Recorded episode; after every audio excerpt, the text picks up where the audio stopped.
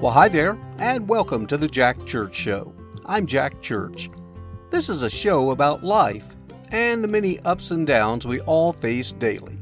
In particular, I focus on the issue of loss.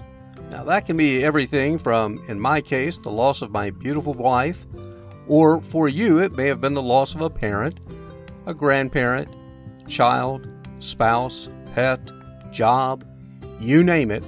Loss is something we're all guaranteed to experience. But how we face it will help determine our future. For me, I write a daily love letter to my bride of over 30 years, Pam. And I share those letters with you in hopes they provide some comfort, knowing you're not alone on this journey, and in time, we can and will continue moving forward. Here's today's letter.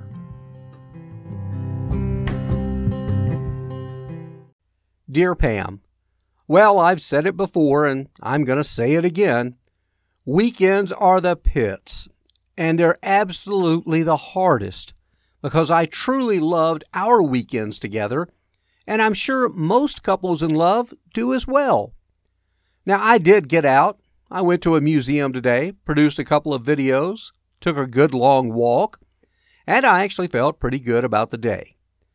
Now, when I got back this evening to write you, I was looking through some photos, and I ran across one of our many weekend adventures, with this one being a hiking trip in the Painted Hills of Oregon. I loved hiking with you, and as I write this, I'm sorry to say the tears streamed down my face as I just missed you so doggone much. And I want you here more than you can ever imagine. But I've learned to fight through those feelings and just keep telling myself Someday, someday, I will see you again. Now, people want to tell you that as time passes, it does get easier.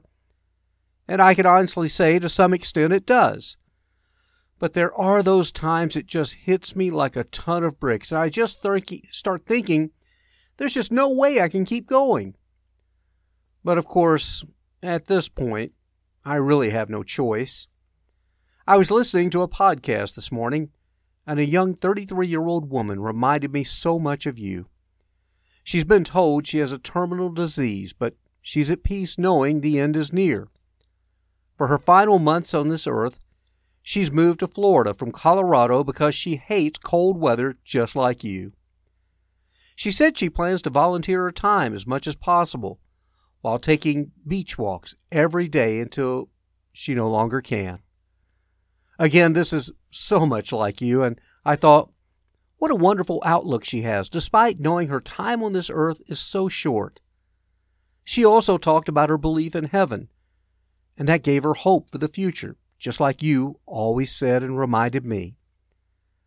I'm not sure, but maybe I heard this young woman as a reminder that you're doing fine, and despite my sadness at times, eventually we will see each other again.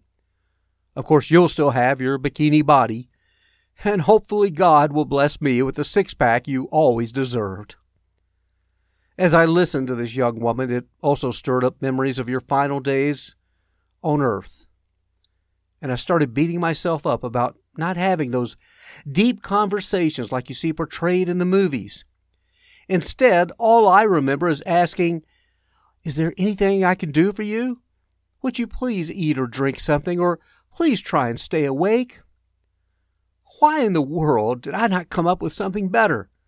I also hear how people sang glorious hymns and read scripture to their loved ones.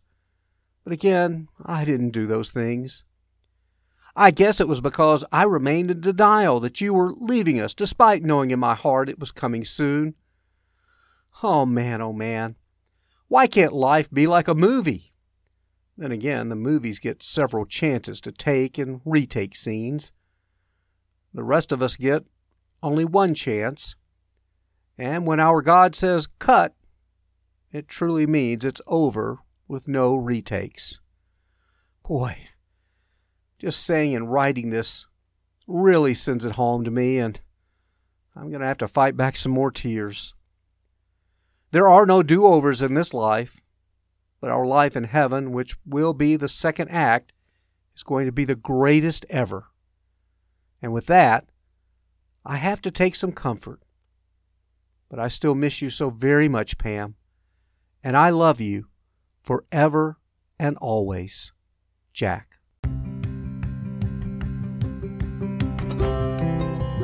Thanks again for joining us, and I certainly hope you enjoyed today's program. And my prayer is that you found some comfort and hope in the future. If so, please share this program with others that may benefit and ask them to subscribe.